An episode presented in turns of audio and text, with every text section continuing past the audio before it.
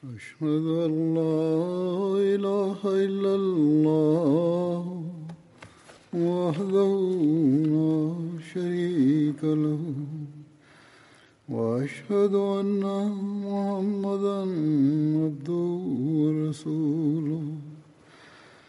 أما بعد فأعوذ بالله من الشيطان الرجيم. بسم الله الرحمن الرحيم. الحمد لله رب العالمين.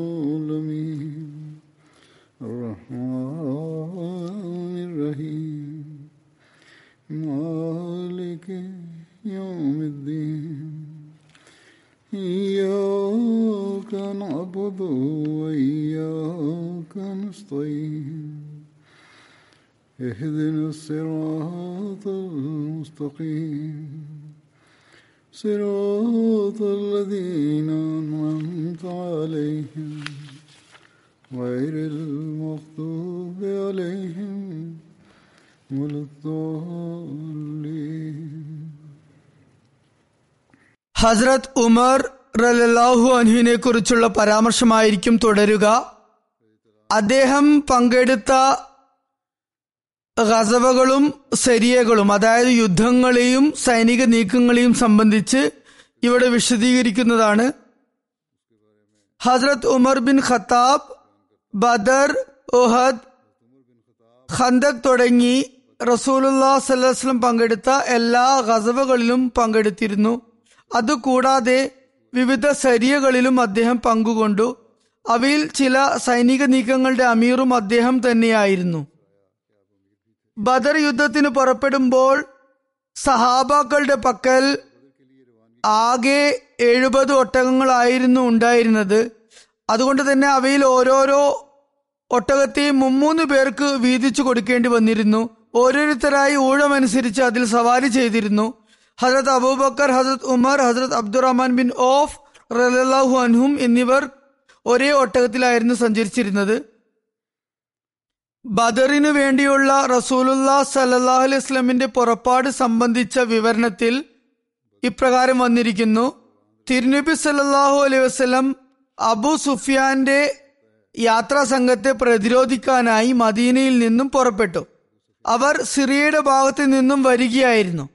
മുസ്ലിങ്ങളുടെ സംഘം മദീനയുടെ പ്രാന്തപ്രദേശത്തുള്ള സുഫ്ര താഴ്വരത്തിനടുത്തുള്ള ഒരു മലയിടുക്കായ സഫ്രാനിൽ എത്തിയപ്പോൾ റസൂലുല്ലാ സല്ലാ അലിസ്ലമിന് കുറേശികൾ തങ്ങളുടെ യാത്രാ സംഘത്തെ രക്ഷിക്കാനായി ഒരു സൈന്യം അവർ പുറപ്പെടുവിച്ചു എന്ന വാർത്ത ലഭിക്കുകയുണ്ടായി. നബി കരീം സല്ലാ അലൈസ്ലം സഹാബാക്കളോട് ഇത് സംബന്ധമായി കൂടിയാലോചന നടത്തി. മക്കയിൽ നിന്നും അതിദ്രുതഗതിയിൽ ഒരു സൈന്യം പുറപ്പെട്ടിട്ടുണ്ട്. അതേക്കുറിച്ച് എന്താണ് നിങ്ങൾക്ക് പറയാനുള്ളത് എന്ന് അവരോട് തിരുനബി സല്ലാസ്ലം ആരാഞ്ഞു? സൈന്യത്തെക്കാൾ കച്ചവട സംഘത്തെയാണോ നിങ്ങൾക്ക് നേരിടാൻ ഇഷ്ടം എന്ന് അവരോട് തിരക്കി.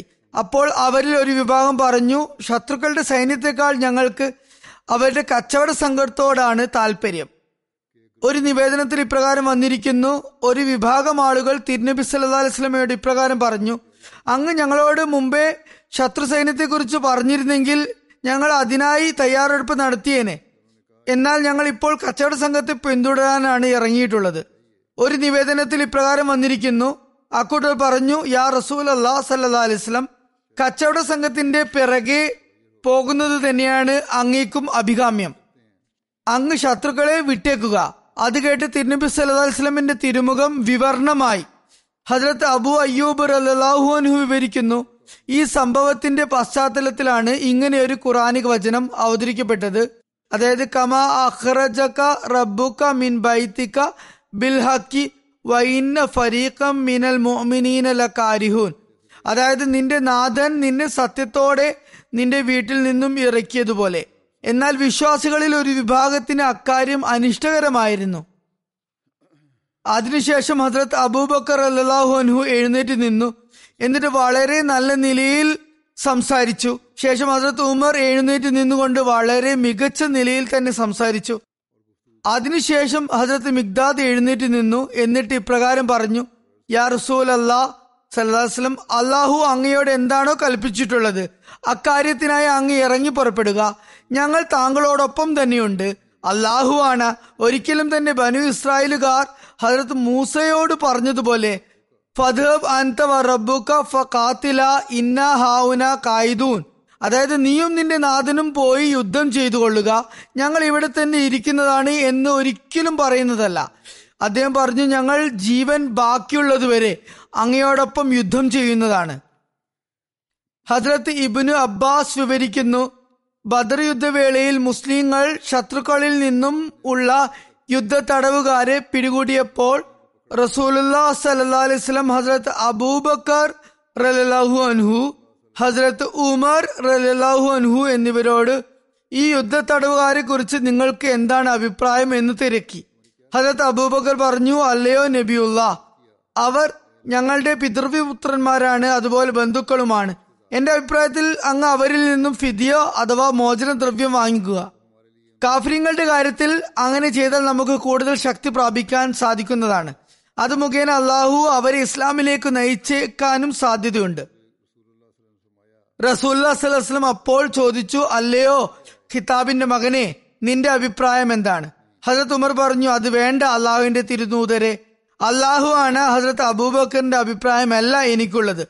എന്റെ അഭിപ്രായത്തിൽ അവരെ എല്ലാവരെയും അങ്ങ് ഞങ്ങൾക്ക് വിട്ടുതരിക. ഞങ്ങൾ അവരുടെ തല ഓരോന്നായി കൊയ്യുന്നതാണ്. അഖീലിനെ അലിക്ക് കൊടുക്കുക. അദ്ദേഹം അയാളെ വധിക്കുന്നതാണ്. ഇന്ന വ്യക്തിയെ എന്റെ പക്കൽ ഏൽപ്പിക്കുക. അയാൾ എന്റെ ബന്ധുവാണ്. ഞാൻ അയാളുടെ ഗളച്ഛേദം നടത്തുന്നതാണ്. കാരണം ഇവരെല്ലാം കാഫ്രിങ്ങളുടെ ലീഡറും നേതാക്കളുമാണ്. അപ്പോൾ റസൂലുല്ലാ സല്ലാസ്ലം ഹസരത്ത് അബൂബക്കർ അള്ളാഹുനുവിന്റെ അഭിപ്രായത്തെ മുന്തിക്കുകയുണ്ടായി. ഹസരത്ത് ഉമർ പറയുന്നു തിന്നുബി സല്ലാസ്ലം എന്റെ അഭിപ്രായത്തിന് അവിടെ മുൻഗണന നൽകിയില്ല.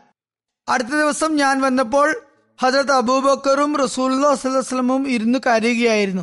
ഞാൻ ചോദിച്ചു അല്ലയോ അള്ളാഹുവിന്റെ റസൂലെ അങ്ങയെയും അതുപോലെ അങ്ങയുടെ സുഹൃത്തിനെയും കരയിച്ച സംഗതി എന്താണ്? അത് കേട്ട് കരച്ചിൽ വരികയാണെങ്കിൽ ഞാനും കരയുന്നതാണ്. അല്ലെങ്കിൽ കുറഞ്ഞത് ഞാൻ നിങ്ങളെ പോലെ കരയുന്നതായി ഭാവിക്കുന്നതാണ്. റസൂലുള്ള സല്ലാസ്ലം പറഞ്ഞു എന്റെ കരച്ചിലിനുള്ള കാരണം ഇതാണ്. താങ്കളുടെ സുഹൃത്തുക്കൾ എന്നോട് യുദ്ധ തടവുകാരിൽ നിന്നും ഫിതി വാങ്ങിക്കാൻ അഭിപ്രായപ്പെട്ടതിനേക്കാൾ ദൈവസമക്ഷത്തിൽ അതിനു പകരമായി സമർപ്പിക്കപ്പെട്ട അഭിപ്രായത്തിനായിരുന്നു കൂടുതൽ സ്വീകാര്യത. അള്ളാഹു ഇത്തരത്തിൽ ഖുറാനിക വചനങ്ങൾ ഇറക്കിയിട്ടുമുണ്ട്. മാക്കാന നബിയിൻ ഐ യക്കൂന ലഹു അസ്ര ഹത്ത ഐ ഫിൽ അർദ്. അതായത് അള്ളാഹുവിന്റെ പ്രവാചകനെ സംബന്ധിച്ചിടത്തോളം ഭൂമിയിൽ നല്ലവണ്ണം രക്തച്ചൊരിച്ചിൽ ഉണ്ടാകും വിധം യുദ്ധം നടക്കാതെ കണ്ട് യുദ്ധ തടവുകാരെ പിടികൂടുന്നത് അനുവദനീയമല്ല. ഇതു മുതൽ രണ്ടായതിനു ശേഷം ഫകുലു മിമ്മ ഖനിംതും ഹലാലൻ തൊയ്യബ. അതായത് നിങ്ങൾ നേടിയെടുക്കുന്ന യുദ്ധം മുതലിൽ അനുവദനീയതവും പരിശുദ്ധവുമായത് നിങ്ങൾ കഴിക്കുക എന്നുവരെയുള്ള ആയത്തുകൾ ഇറങ്ങി. അങ്ങനെ അള്ളാഹു അവർക്കായി യുദ്ധം മുതൽ അവിടെ അനുവദനീയമാക്കി. ഇത് സഹീ മുസ്ലിമിലുള്ള ഒരു നിവേദനമാണ്. ഈ ഹദീസിന്റെ തുടക്കത്തിലുള്ള വാക്കുകൾ റസൂല്ലാ സല്ലാസ്ലം അതുപോലെ ഹസരത്ത് അബൂബക്കർ അള്ളാൻഹു എന്നിവർ കരയുകയായിരുന്നു എന്നായിരുന്നു. തുടർന്ന് ഖുറാനിക വചനങ്ങൾ ആണ് കൊടുത്തിട്ടുള്ളത്. ആ ഖുറാനിക വചനങ്ങളിലുള്ള പ്രതിപാദ്യ വിഷയം നോക്കുകയാണെങ്കിൽ ഈ നിവേദനം വളരെ അവ്യക്തമായാണ് നമുക്ക് അനുഭവപ്പെടുന്നത്. ഇതിൽ എന്താണ് ഉദ്ദേശിക്കുന്നത് എന്ന് മനസ്സിലാക്കാൻ സാധിക്കുന്നില്ല. കാര്യം തീരെ സ്പഷ്ടമാകുന്നില്ല ഇതുകൊണ്ട്. എന്തായാലും ഈ നിവേദനത്തെ സഹി ആണെന്ന് അംഗീകരിച്ചുകൊണ്ട് ശരിയായി വിധിച്ചുകൊണ്ട് പല ചരിത്ര ഗ്രന്ഥങ്ങളിലും അതുപോലെ ജീവചരിത്ര ഗ്രന്ഥങ്ങളിലും തഫ്സീറുകളിലും അതാതിന്റെ രചയിതാക്കൾ ഇത് ഉദ്ധരിച്ചിട്ടുണ്ട്. അള്ളാഹു ബദർ യുദ്ധത്തിലെ തടവുകാരിൽ നിന്നും ഫിദിയ വാങ്ങാനുള്ള തീരുമാനത്തിൽ അതൃപ്തി പ്രകടിപ്പിച്ചെന്നും ഹജത് ഉമറിന്റെ തീരുമാനത്തെ മുൻഗണിച്ചെന്നും അവയിൽ വന്നിരിക്കുന്നു. അതുപോലെ ഹസരത്ത് ഉമർ അല്ലാഹുനുവിന്റെ ജീവചരിത്ര ആഖ്യായികളിൽ ഹസരത്ത് ഉമറിന്റെ ഏതൊക്കെ തീരുമാനങ്ങളെ പിന്തുണച്ചാണ് അള്ളാഹു ഖുറാനിക വചനങ്ങൾ ഇറക്കിയത് എന്നത് സംബന്ധിച്ച് വേറിട്ട് തന്നെ അധ്യായം കൊടുത്തിട്ടുണ്ട്. അവിടെയൊക്കെ ഇതും രേഖപ്പെടുത്തിയിട്ടുണ്ട്. അതായത് ബദർ യുദ്ധ തടവുകാരെ കുറിച്ചുള്ള ഹസരത് ഉമറിന്റെ അഭിപ്രായത്തെയാണ് അള്ളാഹു മുന്തിച്ചതെന്ന് അവർ അഭിപ്രായപ്പെട്ടിട്ടുണ്ട്. എന്നാൽ ഇക്കാര്യം വളരെ സംശയാസ്പദമാണ്. കാര്യം വ്യക്തമാകുന്നില്ലെന്ന് ഞാൻ പറയുകയുണ്ടായി. ജീവചരിത്രകാരന്മാർക്കും ഖുറാൻ ഭാഷാകാരന്മാർക്കും ഇക്കാര്യം മനസ്സിലാകുന്നതിൽ അബദ്ധം പിണഞ്ഞിരിക്കുന്നു എന്നാണ് ഞാൻ കരുതുന്നത്.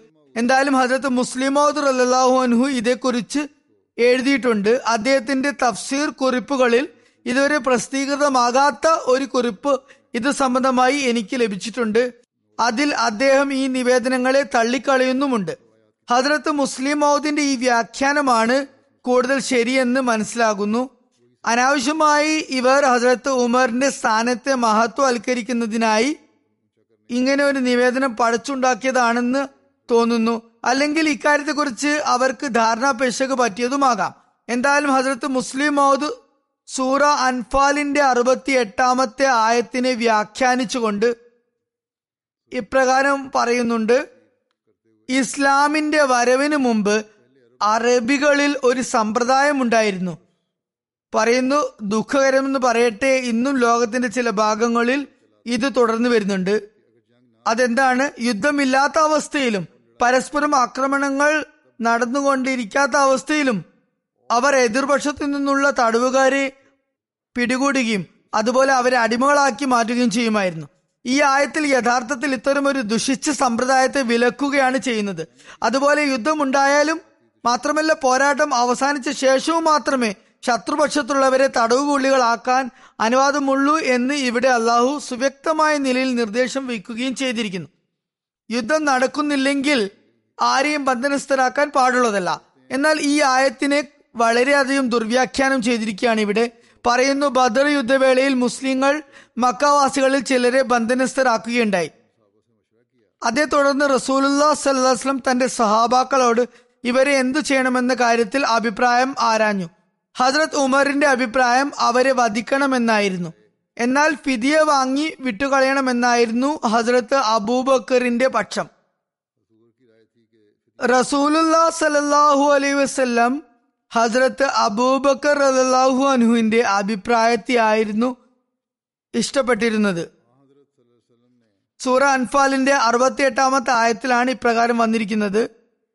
അതിലുള്ളത് ഒരു പ്രവാചകനും ഭൂമിയിൽ വളരെയധികം രക്തച്ചൊരിച്ചിലോടുകൂടിയ വൻ യുദ്ധം നടക്കാതെ കണ്ട് ബന്ദികളെ വയ്ക്കാനുള്ള അനുവാദമില്ല എന്നാണ്. മാക്കാന ലിനബിയിൻ അയ്യക്കൂന ലഹു അസ്ര ഹത്ത യുസ്ഖിന ഫിൽ അർദ്. എന്തായാലും ഹസരത്ത് മുസ്ലിം മോദുർ അള്ളഹാന്ന് പറയുന്നു ഇക്കാര്യത്തെ വിശദീകരിച്ചുകൊണ്ട് ഇക്കാര്യത്തിൽ ഹസരത്ത് അബൂബക്കറിന്റെയും ഹസരത്ത് ഉമറിന്റെയും റസൂല്ലാ സലസ്ലം കൂടിയാലോചന നടത്തിയപ്പോൾ അവർ മുമ്പോട്ട് വെച്ച അഭിപ്രായങ്ങൾ തീർത്തും വ്യത്യസ്തമായിരുന്നു. എന്നാൽ റസൂല്ലാ സല്ലാസ്ലം ഹസരത്ത് അബൂബക്കറിന്റെ അഭിപ്രായത്തെയാണ് ഇഷ്ടപ്പെട്ടത്. എന്നിട്ട് തിരുനബി സലഹ്സ്ലം ഫിദിയ വാങ്ങിക്കൊണ്ട് തടവുകാരെ മോചിപ്പിക്കുകയും ചെയ്തു. എന്നാൽ പറയപ്പെടുന്നത് ഈ ആയത്ത് ഇറങ്ങിയപ്പോൾ അള്ളാഹു റസൂലുല്ലാ സല്ലാസ്ലമിന്റെ ഈ പ്രവൃത്തിയെ ഇഷ്ടപ്പെട്ടില്ലെന്നു തെളിഞ്ഞു എന്ന് പറയുന്നു. അതുപോലെ ബന്ദികളെ വധിക്കുകയായിരുന്നു വേണ്ടിയിരുന്നതെന്നും അതുപോലെ ഫിദിയ വാങ്ങരുതായിരുന്നു എന്നും കൊടുത്തിരിക്കുന്നു. തബരിയുടെ തഫ്സീറിലാണ് ഇപ്രകാരം വന്നിട്ടുള്ളത്. ഹജരത്ത് മുസ്ലിം മഹോദ് എഴുതുന്നു ഈ തഫ്സീർ തെറ്റാണ്. ആദ്യത്തെ കാര്യം എന്നത് അതുവരെ ബന്ധനസ്ഥരിൽ നിന്നും മോചനമൂല്യം വാങ്ങി വിട്ടയക്കരുത് എന്ന ഒരു ദൈവകൽപ്പനയും അതുവരെ ഇറങ്ങിയിട്ടുണ്ടായിരുന്നില്ല. അതുകൊണ്ട് തന്നെ ഫിദിയ വാങ്ങിയ കാര്യത്തിൽ റസൂല്ലാ സലഹ്സ്ലം ഒരിക്കലും ആക്ഷേപാർഹനാകുകയില്ല. രണ്ടാമത്തെ കാര്യം ഇതിനു മുമ്പും നഹ്ല എന്ന സ്ഥലത്ത് വെച്ച് റസൂല്ലാ സലഹ്സ്ലം രണ്ട് വ്യക്തികളിൽ നിന്നും ഫിദിയ വാങ്ങി അവരെ വിട്ട് അയച്ചിരുന്നു. എന്നാൽ അള്ളാഹു തിന്നബിയുടെ ഈ പ്രവൃത്തിയെ അനിഷ്ടകരമായി അപ്പോൾ പറഞ്ഞിരുന്നില്ല. മൂന്നാമത്തെ കാര്യം ഈ ആയത്തിന് രണ്ട് ആയത്തുകൾക്ക് ശേഷം അള്ളാഹു ഇക്കാര്യത്തെ അനുവദനീയമാക്കുന്നുമുണ്ട് എന്നതാണ്. അതായത് യുദ്ധം മുതലിൽ നിന്നും നിങ്ങൾക്ക് ഇഷ്ടപ്പെട്ടത് നിങ്ങൾ ഭക്ഷിച്ചു കൊള്ളുക എന്ന് കൊടുത്തിരിക്കുന്നു. അത് അനുവദനീയവും പരിശുദ്ധവുമാണെന്ന് വന്നിരിക്കുന്നു. അതുകൊണ്ട് റസൂല്ലാ സലഹ്സ്ലം ഇപ്രകാരം ഫിദിയ വാങ്ങുന്നത് അള്ളാഹു ഇഷ്ടപ്പെട്ടില്ല എന്നും ആർക്കും തന്നെ ഊഹിക്കാൻ പോലും സാധിക്കുമായിരുന്നില്ല. അതുപോലെ ഇത്തരത്തിൽ നേടിയെടുക്കുന്ന പണത്തെ അനുവദനീയവും പരിശുദ്ധവും ആയി കണക്കാക്കില്ലെന്നും ആർക്കും ചിന്തിക്കാനാകുമായിരുന്നില്ല. അതുകൊണ്ട് ഈ തഫ്സീർ തന്നെ തെറ്റാണ്. മറിച്ച് ശരിയായ തഫ്സീർ ഇപ്രകാരമാണ്. അതായത് വ്യവസ്ഥാപിതമായ നിലയിൽ യുദ്ധം നടക്കുകയും ശത്രുക്കളെ ശക്തമായ ആക്രമണങ്ങളിലൂടെ പരാജിതരാക്കുകയും ചെയ്ത ശേഷമല്ലാതെ അവരെ ബന്ദികളായി പിടികൂടാൻ അനുവാദമില്ല. എന്ന ഒരു പൊതു തത്വമാണ് ഇവിടെ പ്രസ്താവിച്ചിട്ടുള്ളത്. മുഫസ്സിരീങ്ങളിൽ അല്ലാമ ഇമാം റാസിയും അതുപോലെ വിഖ്യാത ജീവചരിത്രകാരനായ അല്ലാമ ഷിബിലി നുമാനിയും ഹസ്രത്ത് മുസ്ലിമോദ് അള്ളാഹു നൽകിയ അതേ വ്യാഖ്യാനത്തോടാണ് യോജിക്കുന്നതായി നമുക്ക് കാണാൻ സാധിക്കുക. ഹജരത് മിർസ ബഷീർ അഹമ്മദ് സാബ് എഴുതുന്നു മദീനയിൽ എത്തിയ ശേഷം റസൂല്ലാ സലഹ്സ്ലം യുദ്ധ തടവുകാരെ എന്തു ചെയ്യണമെന്ന കാര്യത്തിൽ അഭിപ്രായം ആരായുകയുണ്ടായി. അറേബ്യയിൽ പൊതുവെ നിലവിലുണ്ടായിരുന്ന രീതി യുദ്ധ തടവുകാരെ വധിക്കുകയോ അല്ലെങ്കിൽ സ്ഥിരമായ നിലയിൽ അടിമകളാക്കി വെക്കുകയോ ചെയ്യുകയായിരുന്നു. എന്നാൽ ഇക്കാര്യം റസൂല്ലാ സല്ലാസ്ലമിന്റെ പ്രകൃതത്തിന് വളരെ അസഹനീയമായിരുന്നു. എന്നാൽ അതുവരെ ഇത് സംബന്ധിച്ച് യാതൊരു ദൈവകൽപ്പനയും ഇറങ്ങിയിട്ടുണ്ടായിരുന്നില്ല. ഹജരത് അബൂബക്കർ അള്ളാഹുഹു ഇപ്രകാരം പറഞ്ഞു എന്റെ അഭിപ്രായത്തിൽ ഇവരിൽ നിന്നും ഫിദിയ സ്വീകരിച്ച് ഇവരെ വിട്ടയക്കുകയാണ് വേണ്ടത്. കാരണം എന്തായാലും ഇവരെല്ലാവരും നമ്മുടെ ബന്ധുമിത്രാദികൾ തന്നെയാണ്. എന്തെന്നാൽ ഇസ്ലാമിന് വേണ്ടി സർവാർപ്പണം നടത്തി ഇവരിൽ നിന്ന് തന്നെ ഒരു പറ്റം ആളുകൾ ഇസ്ലാമിലേക്ക് വന്നാലും അതിശയിക്കാനൊന്നുമില്ല. എന്നാൽ ഹസരത്ത് ഉമർ അള്ളഹു ഈ അഭിപ്രായത്തെ എതിർത്തുകൊണ്ട് പറഞ്ഞു ദീനിന്റെ കാര്യത്തിൽ ഒരു ബന്ധുത്വവും നോക്കാൻ പാടില്ല. ഇവർ തങ്ങളുടെ ചെയ്തികളാൽ വധശിക്ഷാർഹരായി തീർന്നിട്ടുണ്ട്. അതുകൊണ്ട് എന്റെ അഭിപ്രായത്തിൽ ഇവരെ ഒന്നടങ്ങ് വധിക്കണം. മാത്രമല്ല ഓരോ മുസ്ലിമും തന്റെ ബന്ധുവിനെ തന്നെ സ്വന്തം കൈകളാൽ വധിക്കണമെന്ന് കൽപ്പിക്കുകയും വേണം. റസൂലുള്ള അസലസ്ലമിന്റെ പ്രകൃതം വളരെ കാരുണ്യമുള്ളതായിരുന്നു.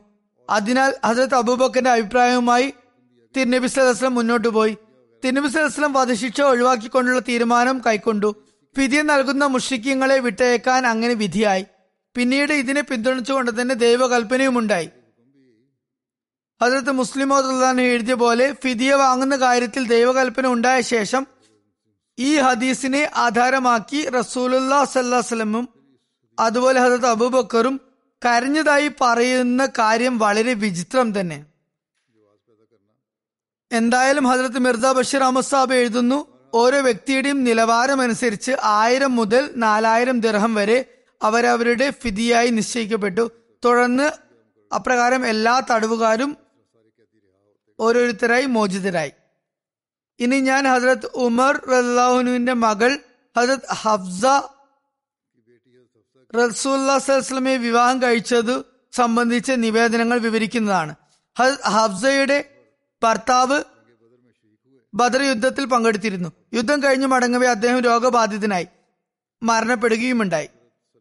ശേഷം റസൂല്ലാ സലസ്ലം അവരെ വിവാഹം ചെയ്തു. ഇതിന്റെ വിശദാംശങ്ങൾ ബുഖാരിയിൽ ഇപ്രകാരം വന്നിട്ടുണ്ട്. ഹജരത് അബ്ദുല്ല ബിൻ ഉമറിൽ നിന്നും നിവേദനം ഹജരത് ഉമറിന്റെ മകളായ ഹജരത് ഹഫ്സയുടെ ഭർത്താവ് ഉനേസ് ബിൻ ഹുദൈഫ സഹ്മി മരണപ്പെട്ടപ്പോൾ അദ്ദേഹം ബദർ യുദ്ധത്തിൽ പങ്കെടുത്ത റസുല്ലായുടെ സഹാബാക്കളിൽ ഒരാളായിരുന്നു. മദീനിൽ വെച്ചാണ് അദ്ദേഹം വഫാത്തായത്. അതിനുശേഷം ഹജറത്ത് ഉമർ റഹ്ലാൻ പറയുന്നു ഞാൻ ഹജറത്ത് ഉസ്മാൻ ബിൻ അഫ്ഫാനെ ചെന്നു കണ്ടു. എന്നിട്ട് ഹസരത്ത് ഹഫ്സയെ കുറിച്ച് പറഞ്ഞു. എന്നിട്ട് പറഞ്ഞു താങ്കൾ ഇഷ്ടപ്പെടുകയാണെങ്കിൽ എന്റെ മകൾ ഹഫ്സയെ ഞാൻ താങ്കൾക്ക് വിവാഹം ചെയ്തു തരുന്നതാണ്. അപ്പോൾ ഹജരത്ത് ഉസ്മാൻ പറഞ്ഞു ഇക്കാര്യത്തെ കുറിച്ച് ഞാൻ ആലോചിച്ചിട്ട് പറയാം. ഹജരത്ത് ഉമർ പറയുന്നു ഞാൻ ഒരുപാട് ദിവസങ്ങൾ അദ്ദേഹത്തിന്റെ മറുപടിക്കായി കാത്തിരുന്നു. ഹജരത്ത് ഉസ്മാൻ എന്നോട് പിന്നീട് പറഞ്ഞത് ഇപ്പോൾ ഞാൻ വിവാഹം കഴിക്കാതിരിക്കുകയാണ് ഉചിതമെന്ന് ഞാൻ കരുതുന്നു എന്നാണ്. തുടർന്ന് ഹജരത് ഉമർ ഹജരത് അബൂബക്കറിനെയും പോയി കണ്ടു. എന്നിട്ട് പറഞ്ഞു നിങ്ങൾ ആഗ്രഹിക്കുകയാണെങ്കിൽ എന്റെ മകൾ ഹജരത് ഹഫ്സയെ ഞാൻ നിങ്ങൾക്ക് വിവാഹം ചെയ്തു തരുന്നതാണ്. ഹജരത് അബൂബക്കർ മൗനം പാലിച്ചു. ഒന്നും തന്നെ പറഞ്ഞില്ല. ഹസരത് ഉമർ പറയുന്നു ഹസരത് ഉസ്മാനേക്കാൾ കൂടുതൽ ഹസരത് അബൂബക്കറിന്റെ പ്രതികരണമാണ് എന്നെ ഏറെ വിഷമിപ്പിച്ചത്. അതായത് ഹസരത് അബൂബക്കർ വിസമ്മതിച്ചത് എന്നെ കൂടുതൽ ദുഃഖിതനാക്കി. കുറച്ച് ദിവസം കൂടി ഞാൻ കാത്തിരുന്നു. അപ്പോൾ റസൂല്ലാ സലഹ്സ്ലം ഹസരത് ഹഫ്സയെ വിവാഹം ചെയ്യാൻ ഒരുക്കമാണെന്ന് എനിക്ക് സന്ദേശം അയച്ചു. അതേ തുടർന്ന് ഞാൻ അവളെ തിരുനബി സലഹ്സ്ലമക്ക് വിവാഹം ചെയ്തു കൊടുത്തു. നിക്കാഹ് നടന്ന ശേഷം ഹസരത് അബൂബക്കർ എന്നെ വന്നു കണ്ടു. എന്നിട്ട് പറഞ്ഞു ഞാൻ അക്കാര്യം എതിർത്തപ്പോൾ താങ്കൾക്ക് നീരസമുണ്ടായെന്ന് എനിക്ക് മനസ്സിലായി. അതായത് താങ്കൾ എന്നോട് വന്ന് ഹഫ്സയെ കുറിച്ച് പറഞ്ഞപ്പോൾ ഞാൻ മറുപടി തരാത്തതിൽ താങ്കൾക്ക് പരിഭവം തോന്നിയിരുന്നില്ലേ? അപ്പോൾ ഞാൻ പറഞ്ഞു അത് എനിക്ക് അങ്ങനെ തോന്നിയിരുന്നു. അപ്പോൾ അബുബക്കർ പറഞ്ഞു താങ്കൾ എന്നോട് അന്വേഷിച്ച കാര്യത്തിന് എനിക്ക് മറുപടി തരണമെന്ന് തന്നെ ഉണ്ടായിരുന്നു. എന്നാൽ റസൂല്ലാ സലഹ്സ്ലം ഹസരത് ഹഫ്സയുടെ കാര്യത്തിൽ താല്പര്യം കാണിച്ചതായി എനിക്ക് അറിയാമായിരുന്നു. ആ ഒറ്റ കാരണത്താലായിരുന്നു ഞാൻ മറുപടി ഒന്നും പറയാതിരുന്നത്. റസൂല്ലാ സലസ്ലം രഹസ്യമാക്കി വെച്ച ഒരു കാര്യം ഞാനായിട്ട് വെളിപ്പെടുത്താൻ താല്പര്യപ്പെട്ടുമില്ല. അതായത് റസൂല്ലാ സലസ്ലം ഹസ്രത്ത് ഹഫ്സയെ നിക്കാഹ് ചെയ്യാൻ ആഗ്രഹം പ്രകടിപ്പിച്ച കാര്യം ഹസ്രത്ത് അബൂബക്കർ അള്ളാഹുനുവിന് നന്നായി അറിയാമായിരുന്നു. അതുകൊണ്ടാണ് പറഞ്ഞത് റസൂല്ലാ സ്വലമിന്റെ ഈ രഹസ്യം പുറത്താക്കാൻ ഞാൻ തയ്യാറായിരുന്നില്ല. എന്നാൽ തിരുനബി സ്വലം ഈ ബന്ധം സ്വീകരിച്ചിരുന്നില്ലെങ്കിൽ ഞാൻ നിശ്ചയമായും ഈ ബന്ധത്തിന് സമ്മതം മൂളിയേനെ എന്നും പറയുകയുണ്ടായി. ഈ സംഭവത്തെ കൂടുതൽ വിശദീകരിച്ചുകൊണ്ട് സീറത്ത് ഖാത്തമുൻ നബീനിൽ ഹസരത്ത് മിർസ ബഷീർ അഹമ്മദ് സാഹിബ് ഇപ്രകാരം എഴുതിയിരിക്കുന്നു. പറയുന്നു ഹജരത് ഉമർ ബിൻ ഖത്താബിന് ഒരു മകൾ ഉണ്ടായിരുന്നു ഹഫ്സ എന്നായിരുന്നു അവരുടെ പേര്. അവർ ഹുനൈൻ ബിൻ ഹുസാഫയുടെ ഭാര്യയായിരുന്നു. അദ്ദേഹം വളരെ ആത്മാർത്ഥനായ ഒരു സഹാബിയായിരുന്നു. ബദർ യുദ്ധത്തിൽ പങ്കെടുത്ത വ്യക്തിയായിരുന്നു. ബദർ യുദ്ധം കഴിഞ്ഞ് മദീനയിൽ എത്തിയപ്പോൾ അദ്ദേഹം രോഗബാധിതനായി. രോഗശമനം ലഭിക്കാതെ അദ്ദേഹം മരണപ്പെട്ടു. അദ്ദേഹം വഫാത്തായി. കുറച്ചു നാൾ കഴിഞ്ഞപ്പോൾ ഹജറത്ത് ഉമറിന് ഹഫ്സയുടെ രണ്ടാം വിവാഹത്തെക്കുറിച്ചുള്ള ചിന്തയുണ്ടായി. ആ സമയത്ത് അവരുടെ പ്രായം ഇരുപതിലധികമായിരുന്നു. ഹജറത്ത് ഉമർ ലളിത പ്രകൃതനായിരുന്നു അതുകൊണ്ട് സ്വയം തന്നെ ഹജറത്ത് ഉസ്മാനെ ചെന്ന് കണ്ടു എന്നിട്ട് പറഞ്ഞു എന്റെ മകൾ ഹഫ്സ വിധവയായിരിക്കുന്നു.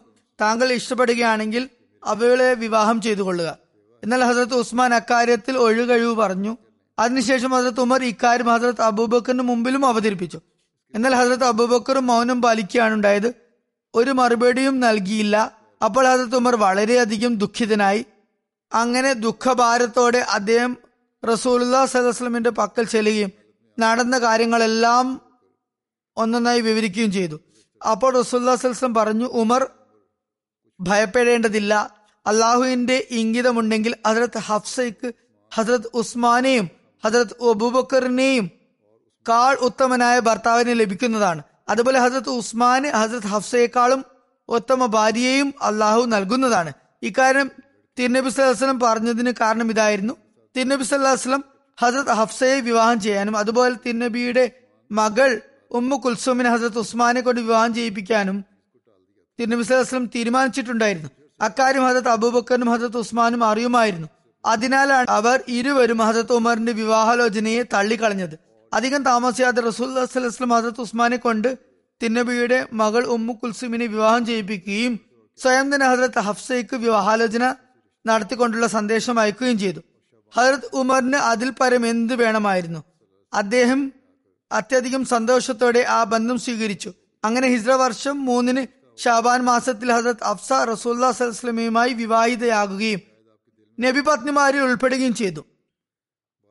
ഈ വിവാഹം നടന്ന ശേഷം ഹസരത് അബൂബക്കർ അല്ലാനു ഹസരത് ഉമർ അല്ലാനുവിനെ വന്നു കൊണ്ടുകൊണ്ട് പറഞ്ഞു താങ്കൾക്ക് എന്നോട് പരിഭവം ഉണ്ടായേക്കാമെന്ന് കരുതിയാണ് ഞാൻ ഇപ്പോൾ വന്നിട്ടുള്ളത്.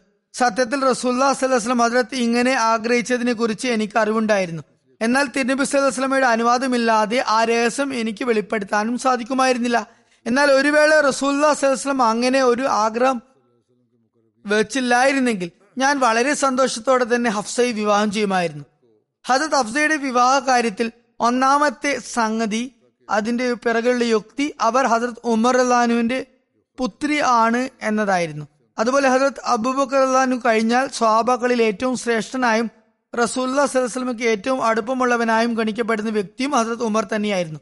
ആയതിനാൽ ഹസരത് ഉമറുമായുള്ള ഈ ബന്ധം കൂടുതൽ സുദൃഢമാക്കാനും ഹുനൈൻ ബിൻ ഖുദാഫയുടെ അകാല മരണത്തെ തുടർന്ന് ഹസരത് ഉമറിനും ഹസരത് ഹഫ്സയ്ക്കും ഉണ്ടായ ആഘാതത്തിൽ നിന്നും അവർക്ക് മോചനം നൽകാനും ഹസരത് ഹഫ്സയെ സ്വയം വിവാഹം ചെയ്യാം എന്ന് റസൂല്ലാസ്ലം തീരുമാനിക്കുകയുമാണ് ഉണ്ടായത് രണ്ടാമത്തെ യുക്തി ഇതായിരുന്നു. തിരുനബി സല്ലാസ്ലമിക്ക് എത്രയധികം ഭാര്യമാരുണ്ടാകുന്നുവോ അത്രയധികം സ്ത്രീകളുടെ ശിക്ഷണം നല്ല നിലയിൽ നടക്കുന്നതാണ്. സ്ത്രീകൾ മനുഷ്യകുലത്തിന്റെ പകുതി ഭാഗമാണ്. ചില കാര്യങ്ങളിൽ അവർ നല്ല പകുതിയാണ് എന്ന് പറയാം. അതുകൊണ്ട് അങ്ങനെ മതപ്രചാരണവും മതാധ്യാപനവും വിപുലമായ നിലയിലും അനായാസമായും ഭംഗിയായും സാധിക്കുന്നതുമാണ്. ഹജരത് ഉമറിനെ കുറിച്ച് ഉഹദ് യുദ്ധത്തെ സംബന്ധിച്ചുള്ള വിവരണവും ലഭിക്കുന്നുണ്ട്. ഉഹദ് യുദ്ധവേളയിൽ ഖാലിദ് ബിൻ വലീദിന്റെ മുസ്ലിങ്ങൾക്ക് മേലുണ്ടായ മിന്നലാക്രമണം മുസ്ലിങ്ങൾക്ക് പെട്ടെന്ന് ചേർത്തു നിൽക്കാനായില്ല. അതിന് വിശദാംശങ്ങൾ ഹസരത് മിർസ ബഷീർ അഹമ്മദ് സാബ് ഇപ്രകാരം എഴുതിയിരിക്കുന്നു. കുറേശികളുടെ സൈന്യം ഏതാണ്ട് നാലു ഭാഗത്തു നിന്നും മുസ്ലിങ്ങളെ ചുറ്റി വളഞ്ഞിരുന്നു മേൽക്കുമേലുള്ള നിരന്തരം ആക്രമണങ്ങളാൽ മുസ്ലിങ്ങളെ അവർ അനുനിമിഷം സമ്മർദ്ദത്തിലാക്കിയിരുന്നു. കുറച്ചു സമയം കഴിഞ്ഞാൽ മുസ്ലിങ്ങൾ ഒരുപക്ഷെ അതിനെയും മറികടന്നേനെ. എന്നാൽ മറ്റൊരു ഭയാനകമായ സംഭവം അവിടെ നടക്കുകയുണ്ടായി. കുറേശികളുടെ ഒരു ധീരയോദ്ധാവായ അബ്ദുല്ല ബിൻ കമിയ മുസ്ലിങ്ങളുടെ ധ്വജവാഹകനായ മുസബ് ബിൻ ഉമേറിനെ കടന്നാക്രമിച്ചു. അദ്ദേഹം ഇസ്ലാമിന്റെ കൊടി പിടിച്ച് ഇരിക്കുകയായിരുന്നു. ഒറ്റ വെട്ടിന് അദ്ദേഹത്തിന്റെ വലതുകൈ അയാൾ ഖണ്ണിച്ചു വീഴ്ത്തി. മുസബ് ഉടൻ തന്നെ തന്റെ രണ്ടാമത്തെ കയ്യിൽ പതാകയുമേന്തി അയാളെ നേരിടാൻ മുന്നോട്ട് കുതിച്ചു. എന്നാൽ അയാളുടെ രണ്ടാമത്തെ വെട്ടിന് അദ്ദേഹത്തിന്റെ ഇടതു കൈയും അറ്റു വീണു. അപ്പോൾ മുസബ് തന്റെ ഖണ്ഡിക്കപ്പെട്ട ഇരു കൈകളുടെയും ശേഷിച്ച ഭാഗം കൊണ്ട് ഇസ്ലാമിക പതാകയെ ഉയർത്തിപ്പിടിക്കാൻ നോക്കി. എന്നിട്ട് അതിനെ തന്റെ നെഞ്ചുകൊണ്ട് താങ്ങി നിർത്തി. അപ്പോൾ ഇബിനു കമിയ മൂന്നാമത്തെ വാൾ പ്രയോഗവും നടത്തി കഴിഞ്ഞിരുന്നു. ഇത്തവണ മുസബ് ഷഹീദായി നിലം പതിച്ചു. പെട്ടെന്ന് തന്നെ മറ്റൊരു മുസ്ലിം മുന്നോട്ട് വന്നു. ആ പതാക ഏറ്റെടുത്തിരുന്നെങ്കിൽ കൂടിയും മുസാബിന്റെ ശരീരപ്രകൃതം റസൂല്ലാ സലഹ്സ്ലമയുടേതിന് സാമ്യമുള്ളതായിരുന്നതിനാൽ ഇബിന് കമ്മയെ കരുതി ഞാൻ മുഹമ്മദ് സലഹ്സ്ലമിനെ വധിച്ചിരിക്കുന്നു. അതല്ലെങ്കിൽ അയാൾ മുസ്ലിങ്ങളെ ഉപദ്രവിക്കാനും വഞ്ചിക്കാനുമായി ഇത്തരമൊരു പദ്ധതി മെനഞ്ഞുണ്ടാക്കിയതുമാകാം. എന്തായാലും മുസബ് ഷഹീദായി വീണപ്പോൾ ഞാൻ മുഹമ്മദ് സല്ലാസ്ലമിനെ വധിച്ചിരിക്കുന്നു എന്ന് അയാൾ ഉറക്കനെ കൊട്ടിഘോഷിച്ചു. ആ വാർത്ത കേട്ട് മുസ്ലിങ്ങളുടെ ശേഷിച്ച ധൈര്യവും ചോർന്നു പോകാൻ തുടങ്ങി. അവരുടെ സൈന്യബലം ചിന്നിച്ചെതിരിപ്പോയി. പല സഹാബികളും വ്യസനം സഹിക്ക വയ്യാതെ യുദ്ധമൈതാനം വിട്ടോടി. ആ സമയം മുസ്ലിങ്ങൾ മൂന്ന് ഭാഗമായി തിരിഞ്ഞിരുന്നു.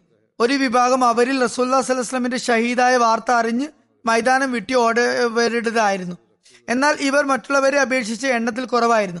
അവരെ കുറിച്ച് വിശുദ്ധ ഖുറാനിൽ വന്നിട്ടുള്ളത് ആ സമയത്തുണ്ടായ പ്രത്യേക സാഹചര്യം അവരുടെ ഹൃദയത്തിലുള്ള വിശ്വാസത്തെയും ആത്മാർത്ഥതയും കണക്കിലെടുത്തും അല്ലാതെ അവർക്ക് പുറത്തു കൊടുത്തു എന്നായിരുന്നു. രണ്ടാമത്തെ വിഭാഗക്കാർ ഓടിപ്പോയില്ലെങ്കിലും റസൂല്ലാ സലഹ്സ്ലമിന്റെ ഷാദത്തിനെ കുറിച്ച് കേട്ടപ്പോൾ ധൈര്യക്ഷയം വന്നവരോ അല്ലെങ്കിൽ ഇനി യുദ്ധം തുടരുന്നത് വ്യർത്ഥമാണെന്ന് കരുതിയവരോ ആയിരുന്നു. അതുകൊണ്ട് അവർ യുദ്ധമൈതാനത്തിന്റെ ഒരു വശത്തേക്ക് മാറി തലകുനിച്ച് ഇരുന്നു. അവർ മൂന്നാമത്തെ വിഭാഗം തുടർച്ചയായി യുദ്ധം ചെയ്യുന്നവരുടേതുമായിരുന്നു. അവരിൽ ചിലർ റസൂല്ലാ സലഹ്സ്ലമിന്റെ ചുറ്റും കൂടി നിന്നവരും അസാധാരണമായ നിലയിൽ ജീവാർപ്പണം ചെയ്തുകൊണ്ട് തങ്ങളുടെ കഴിവ് പ്രദർശിപ്പിക്കുകയും ചെയ്യുന്നവരായിരുന്നു. എന്നാൽ അവരിൽ ബഹുഭൂരിഭാഗവും യുദ്ധമൈതാനത്ത് പല സ്ഥലങ്ങളിലും വിന്യസിച്ചുകൊണ്ട് പട വെട്ടുന്നവരായിരുന്നു ഈ മൂന്നാം വിഭാഗവും അതുപോലെ രണ്ടാം വിഭാഗവും റസൂല്ലാ സലഹ്സ്ലം ജീവിച്ചിരിക്കുന്നു എന്ന വാർത്ത ലഭിക്കുന്നതോ അനുസരിച്ച് ഉന്മാദികളെ പോലെ മുന്നോട്ട് വന്ന് പോരടിക്കുകയും ക്രമേണ റസൂല്ലാ സലഹ്സ്ലമിന്റെ ചുറ്റിലും തടിച്ചുകൂടിക്കൊണ്ടിരിക്കുകയും ചെയ്തു. എന്തായാലും അപ്പോൾ വളരെ ഘോര യുദ്ധം നടക്കുകയായിരുന്നു. അത് മുസ്ലിങ്ങളെ സംബന്ധിച്ചിടത്തോളം ഒരു വലിയ വിപത്തിന്റെയും പരീക്ഷണത്തിന്റെയും സന്ദർഭമായിരുന്നു. ഞാൻ പറഞ്ഞതുപോലെ റസൂല്ലാ സലഹ്സ്ലമയുടെ ഷഹാദത്തിന്റെ വാർത്ത കേട്ട് ഒരുപാട് സഹാബാക്കൾ തങ്ങളുടെ ധൈര്യം വെടിഞ്ഞിരുന്നു. തങ്ങളുടെ ആയുധങ്ങൾ അവർ വലിച്ചെറിഞ്ഞ് മൈതാനത്തിന്റെ ഒരു മൂലയ്ക്ക് പോയി ഇരുന്നിരുന്നു. ഹജരത്ത് ഉമറും അവരിൽ ഉൾപ്പെട്ടിരുന്നു. അദ്ദേഹം ഹതാശനായി ഒരു ഭാഗത്ത് ചെന്നിരുന്നു. അങ്ങനെ അവരെല്ലാവരും യുദ്ധഭൂമിയിൽ നിന്നും വിട്ട് ഒരു കോണിൽ ഇരിക്കുന്ന നേരത്ത് അനസ് ബിൻ നസർ അൻസാരി അങ്ങോട്ട് വന്നു. അവരെ കണ്ടപ്പോൾ അദ്ദേഹം ചോദിച്ചു നിങ്ങൾ ഇവിടെ എന്താണ് ഇരിക്കുന്നത്? അവർ പറഞ്ഞു റസൂല്ലാ സ്വലം ഷഹാദത്ത് വരിച്ചിരിക്കുന്നു. ഇനി യുദ്ധം ചെയ്തിട്ട് എന്ത് കാര്യം? അനസ് പറഞ്ഞു എന്നാൽ ഇതാണ് ശരിക്കും പോരാട്ടത്തിനുള്ള സമയം. അപ്പോഴേ റസൂല്ലാ സ്വലം വരിച്ച വീരമൃത്യു നമുക്കും വരിക്കാനാകുകയുള്ളു. തിരുനബി സ്വലം വിട പറഞ്ഞ ശേഷം ജീവിക്കുന്നതിൽ പിന്നെ എന്ത് രസമാണുള്ളത്?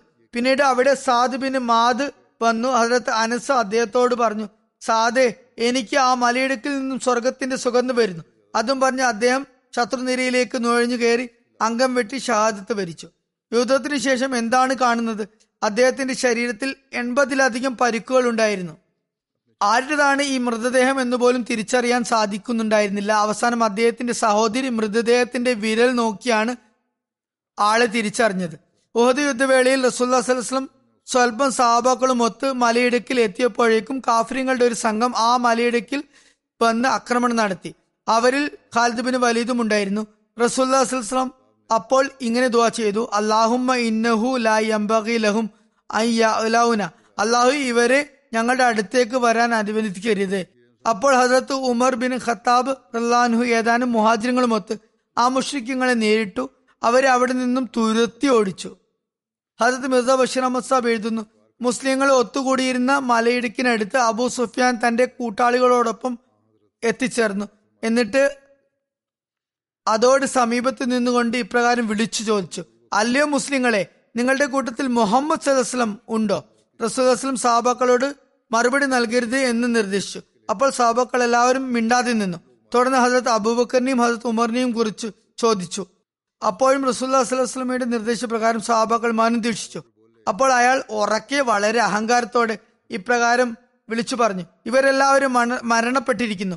കാരണം ഇവർ ജീവിച്ചിരിപ്പിട്ടുണ്ടെങ്കിൽ എന്തായാലും ഇവർ മറുപടി തന്നേനെ. അപ്പോൾ ഹരത്ത് ഉമറിന് മിണ്ടാതിരിക്കാനായില്ല. അദ്ദേഹം അനിയന്ത്രിതമായി ഉച്ചത്തിൽ തന്നെ ഇപ്രകാരം വിളിച്ചു പറഞ്ഞു. അല്ലയോ അള്ളാഹുവിന്റെ ശത്രുവെ നീ കള്ളമാണ് പറയുന്നത്. ഞങ്ങൾ എല്ലാവരും ജീവിച്ചിരിപ്പുണ്ട്. അള്ളാഹു നിങ്ങളെ ഞങ്ങളുടെ കരങ്ങളാൽ നിന്ദിരാക്കുന്നതാണ് അബു സുഫിയാൻ ശബ്ദം കേട്ടപ്പോൾ ഹജരത്ത് ഉമറിന് തിരിച്ചറിഞ്ഞു.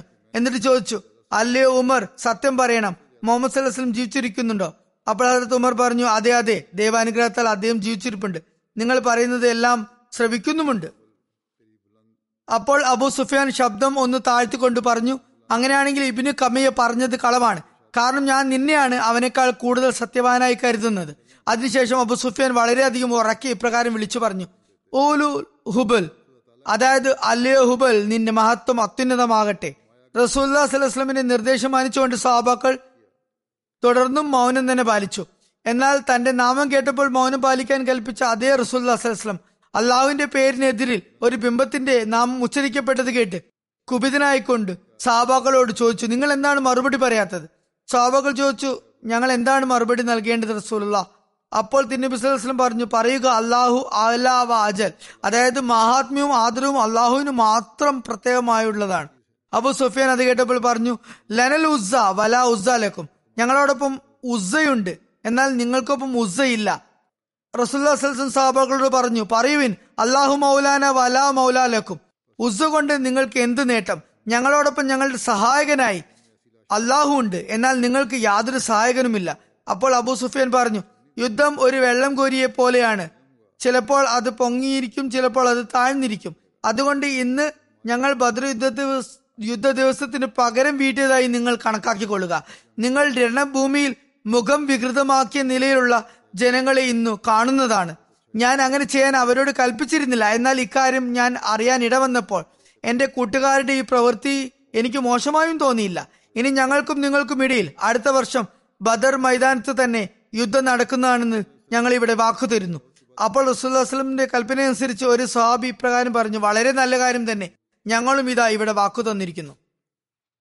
എന്തായാലും ഇതും പറഞ്ഞ് അബു സുഫിയാൻ തന്റെ കൂട്ടാളികളോടൊപ്പം മലഞ്ചെരുവിലേക്ക് ഇറങ്ങി. എന്നിട്ട് കുറേശികളുടെ സൈന്യം മക്കയിലേക്ക് യാത്ര തിരിച്ചു. റസൂല്ലാ സ്വലം ഓഹദ് യുദ്ധാനന്തരം മദീനയിൽ എത്തിയപ്പോൾ ജൂതന്മാരും മുനാഫിക്കങ്ങളും കപടവിശ്വാസികളും വളരെയധികം സന്തോഷം കൊണ്ടാടുകയുണ്ടായി. അവർ മുസ്ലിങ്ങളെ കുറ്റം പറയാനും തുടങ്ങി. മുഹമ്മദ് സലഹ്സ്ലം രാജഭരണം ആഗ്രഹിക്കുന്നു എന്നും അവർ പറയുന്നുണ്ടായിരുന്നു. അതുപോലെ ഇദ്ദേഹത്തെ പോലെ ഇന്നുവരെ ഒരു പ്രവാചകനും ഇത്രയും നാശനഷ്ടങ്ങൾ സഹിക്കേണ്ടി വന്നിട്ടില്ലെന്നും സ്വയം പരിക്കേൽക്കുകയും സാവകൾക്ക് പരിക്കേൽക്കേണ്ടിയും വരുന്ന ഒരു അവസ്ഥയിലാണ് ഉള്ളതെന്നും പറയുകയുണ്ടായി. നിങ്ങളോട് കൂടെ ചേർന്നവർ ഞങ്ങളോടൊപ്പം ഉണ്ടായിരുന്നെങ്കിൽ ഒരിക്കലും അവർ വധിക്കപ്പെടുമായിരുന്നില്ല എന്നൊക്കെ അവർ പറഞ്ഞുകൊണ്ടിരുന്നു.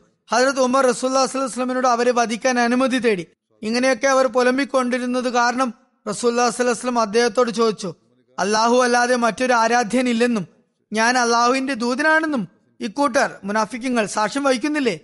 ഇക്കൂട്ടർ കലിമ ചൊല്ലുന്നില്ലേ? ഹസരത് ഉമർ പറഞ്ഞു തീർച്ചയായും ഇവർ കലിമ ചൊല്ലുന്നുണ്ട്. എന്നാൽ അതോടൊപ്പം കപടത നിറഞ്ഞ വാക്കുകളും ഇവർ പറയുന്നു. ഹസരത് ഉമർ പറയുന്നു ഇവർ കലിമ ചൊല്ലുന്നത് വെറും വാളിനെ ഭയന്നുകൊണ്ട് മാത്രമാണ്. ഇപ്പോൾ അവരുടെ കാര്യം വളരെ നല്ല നിലയിൽ പുറത്തു വന്നിരിക്കുന്നു. ഇവരുടെ ഹൃദയത്തിലുള്ള കാര്യം സ്പഷ്ടമായിരിക്കുന്നു. അള്ളാഹു അവരുടെ ഉള്ളിലുള്ള വിദ്വേഷത്തെ പുറത്തു കൊണ്ടുവന്നിരിക്കുന്നു. ആ സ്ഥിതിക്ക് ഇക്കൂട്ടരോട് എന്തായാലും പ്രതികാരം ചെയ്യേണ്ടതാണ്. അവർക്ക് ശിക്ഷ കൊടുക്കേണ്ടതാണ്. അപ്പോൾ റസൂല്ലാ പറഞ്ഞു അത്തരക്കാരെ വധിക്കാൻ എനിക്ക് അനുവാദമില്ല. അതായത് ഈ സാക്ഷ്യം കലിമ ചൊല്ലുന്ന ഒരാളെയും വധിക്കാൻ എനിക്ക് അനുമതി ലഭിച്ചിട്ടില്ല. ഇൻഷാല്ല ഈ വിവരണം പിന്നീട് തുടരുന്നതായിരിക്കും. ചില മർഹൂമ്യങ്ങളെ അനുസ്മരിക്കാനുള്ളത് കൊണ്ടാണ് ഇവിടെ ഇത് അവസാനിപ്പിക്കുന്നത്. എന്നാൽ അതിനു മുമ്പായി ഞാൻ ചില ദുവാകൾക്കായും നിങ്ങളോട് പറയാൻ ആഗ്രഹിക്കുന്നു.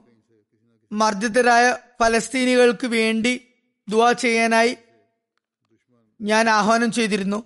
യുദ്ധം അവസാനിച്ചു എങ്കിലും ചരിത്രത്തിൽ നിന്നും നമുക്ക് മനസ്സിലാകാനാകുന്നത് കുറച്ചു കാലം കഴിഞ്ഞാൽ എവിടെയെങ്കിലും എന്തെങ്കിലുമൊക്കെ കാരണം പറഞ്ഞുകൊണ്ട് ഏതെങ്കിലും രീതിയിലും എന്തെങ്കിലും കാരണമുണ്ടാ ഉണ്ടാക്കിയും ശത്രുക്കൾ എപ്പോഴും ഫലസ്തീനുകളെ വീണ്ടും വീണ്ടും ആക്രമിക്കുന്നതായാണ് പതിവ്.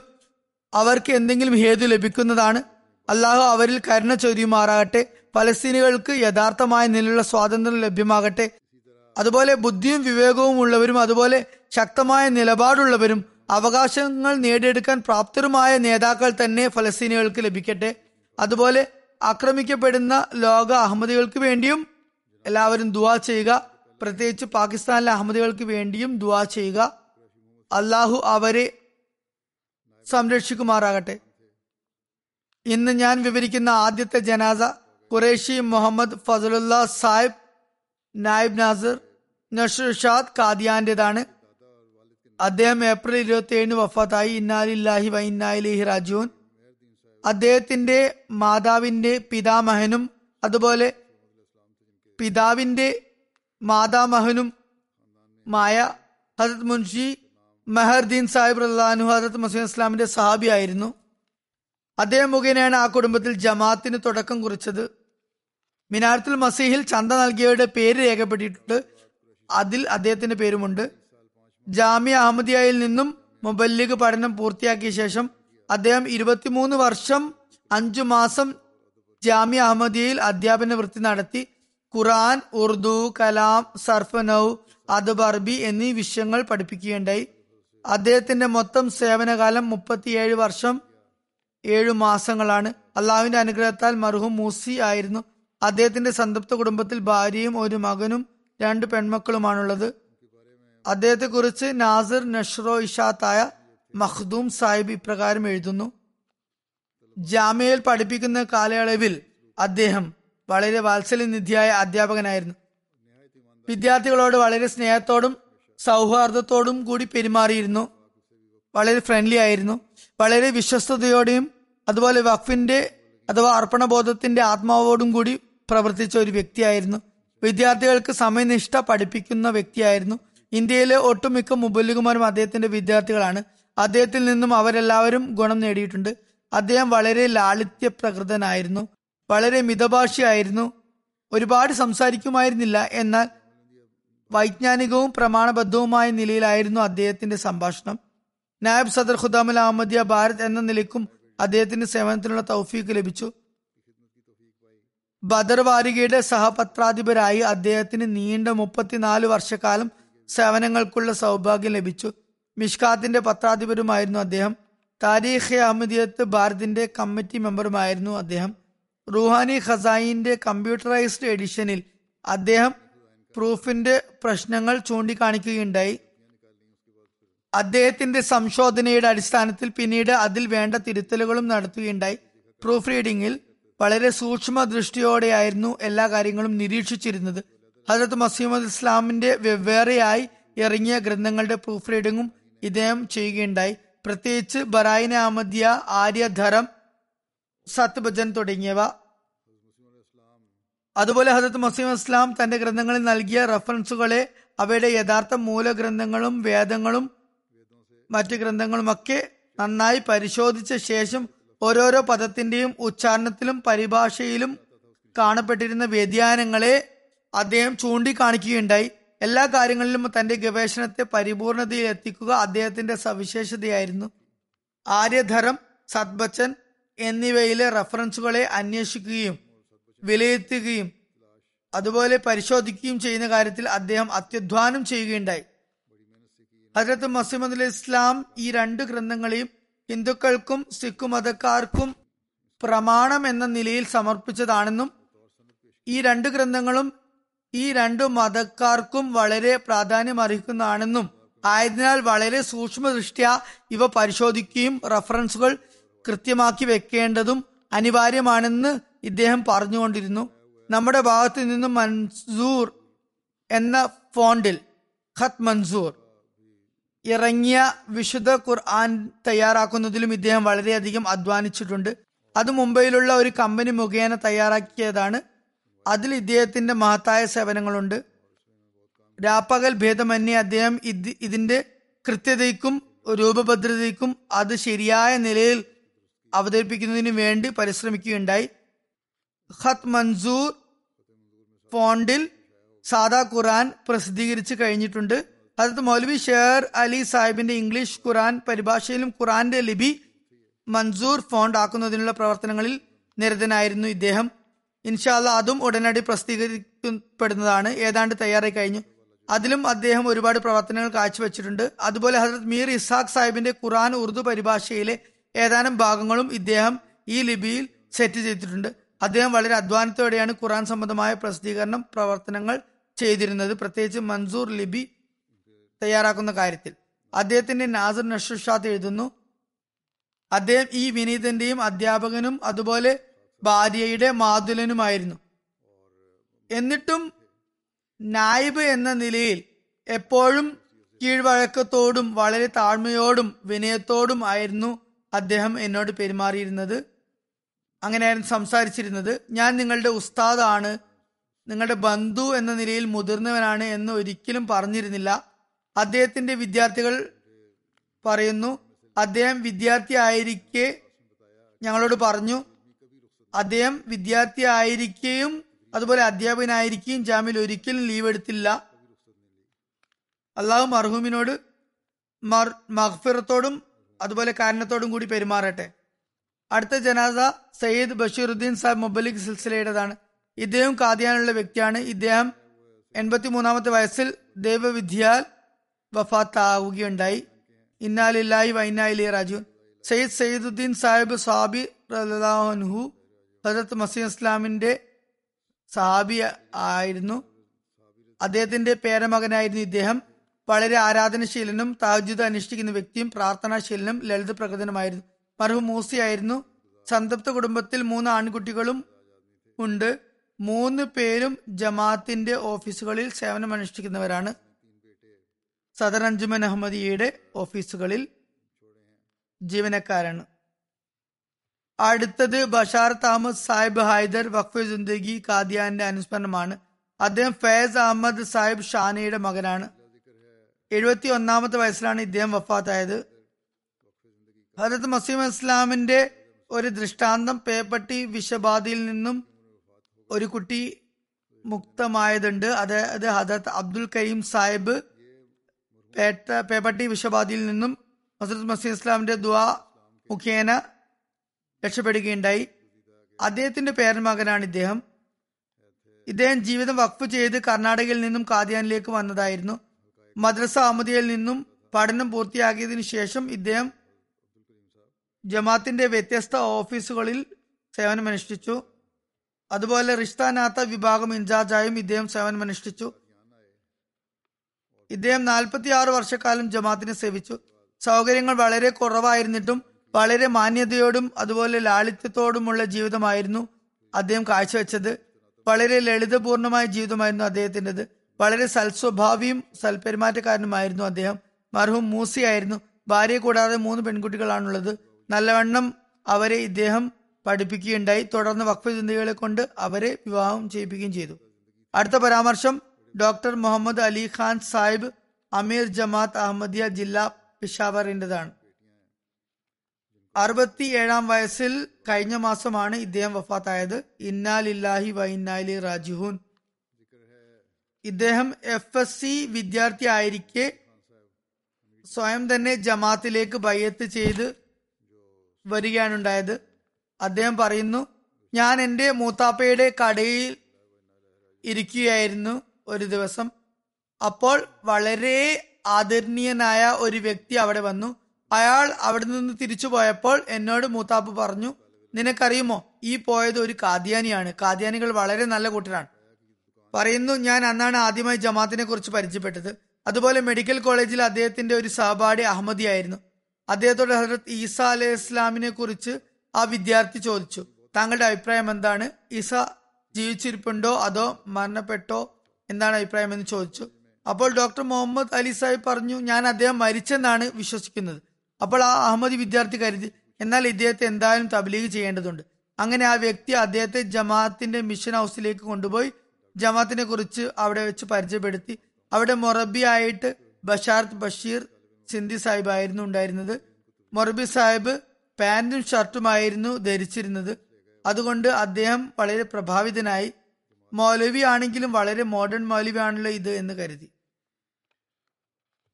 ബഷാർത്ത് ബഷീർ സാഹിബ് അദ്ദേഹത്തിന് ദാവത്തുൽ അമീർ എന്ന ഗ്രന്ഥം വായിക്കാനായി നൽകി. അദ്ദേഹം പറയുന്നു ഞാനത് മുഴുവനും വായിച്ചതും എനിക്ക് അഹമ്മദിയത്ത് സത്യമാണെന്ന് പൂർണമായും ബോധ്യമായി. ആയിരത്തി തൊള്ളായിരത്തി എഴുപത്തി മൂന്നിലാണ് അദ്ദേഹം ബയ്യത്ത് ചെയ്തത്. ആയിരത്തി തൊള്ളായിരത്തി എഴുപത്തിനാലിൽ ഹസരത് ഖലീഫ് മൂന്നാമൻ അദ്ദേഹത്തിന്റെ ബയ്യത്ത് അംഗീകരിക്കുകയുണ്ടായി. ആയിരത്തി തൊള്ളായിരത്തി എഴുപത്തിനാലിൽ അദ്ദേഹം അഹമ്മദി ആയതിനു ശേഷം കുഴപ്പങ്ങൾ തലവെക്കാൻ തുടങ്ങി. ആളുകൾ കൂട്ടം കൂടി അദ്ദേഹത്തെ വളഞ്ഞു. കോളേജിലുണ്ടായ മറ്റു വിദ്യാർത്ഥികൾ അദ്ദേഹത്തോട് അഹമ്മദിയത്തിനെ നിഷേധിക്കാൻ ആവശ്യപ്പെട്ടു. അവർ അദ്ദേഹം അഹമ്മദിയാണെന്ന് അറിഞ്ഞപ്പോൾ അതിൽ നിന്ന് പിന്തിരിഞ്ഞില്ലെങ്കിൽ ഷെയ്ദാക്കും വധിക്കുമെന്ന് ഭീഷണി മുഴക്കി കോളേജിന്റെ മാനേജ്മെന്റിന് ഒന്നും തന്നെ അപ്പോൾ ചെയ്യാൻ കഴിഞ്ഞില്ല. അപ്പോൾ യൂണിവേഴ്സിറ്റി ചാൻസലർ ആയിരുന്നത് ബാച്ച ഖാന്റെ മകനായ അലി ഖാൻ ആയിരുന്നു അദ്ദേഹം സംഭവ സ്ഥലത്തെത്തി അവിടെ നിന്നും അദ്ദേഹത്തെ അവരിൽ നിന്നും രക്ഷപ്പെടുത്തി കൂടെ കൊണ്ടുപോയി തന്റെ വണ്ടിയിലിരുത്തി നഗരത്തിന് പുറത്ത് ഒരു സ്ഥലത്ത് കൊണ്ടിറക്കി.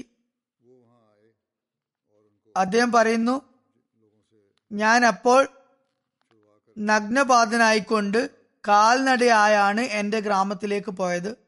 അദ്ദേഹത്തോട് അദ്ദേഹത്തിന്റെ പിതാവ് ഇപ്രകാരം പറഞ്ഞു നീ സ്വയം ഇങ്ങനെ ബുദ്ധിമുട്ടിലാകപ്പെടുകയും അതുപോലെ നിന്റെ കൂടെ ഞങ്ങളെയും അപകീർത്തിപ്പെടുത്തുകയുമാണ് ചെയ്യുന്നത്.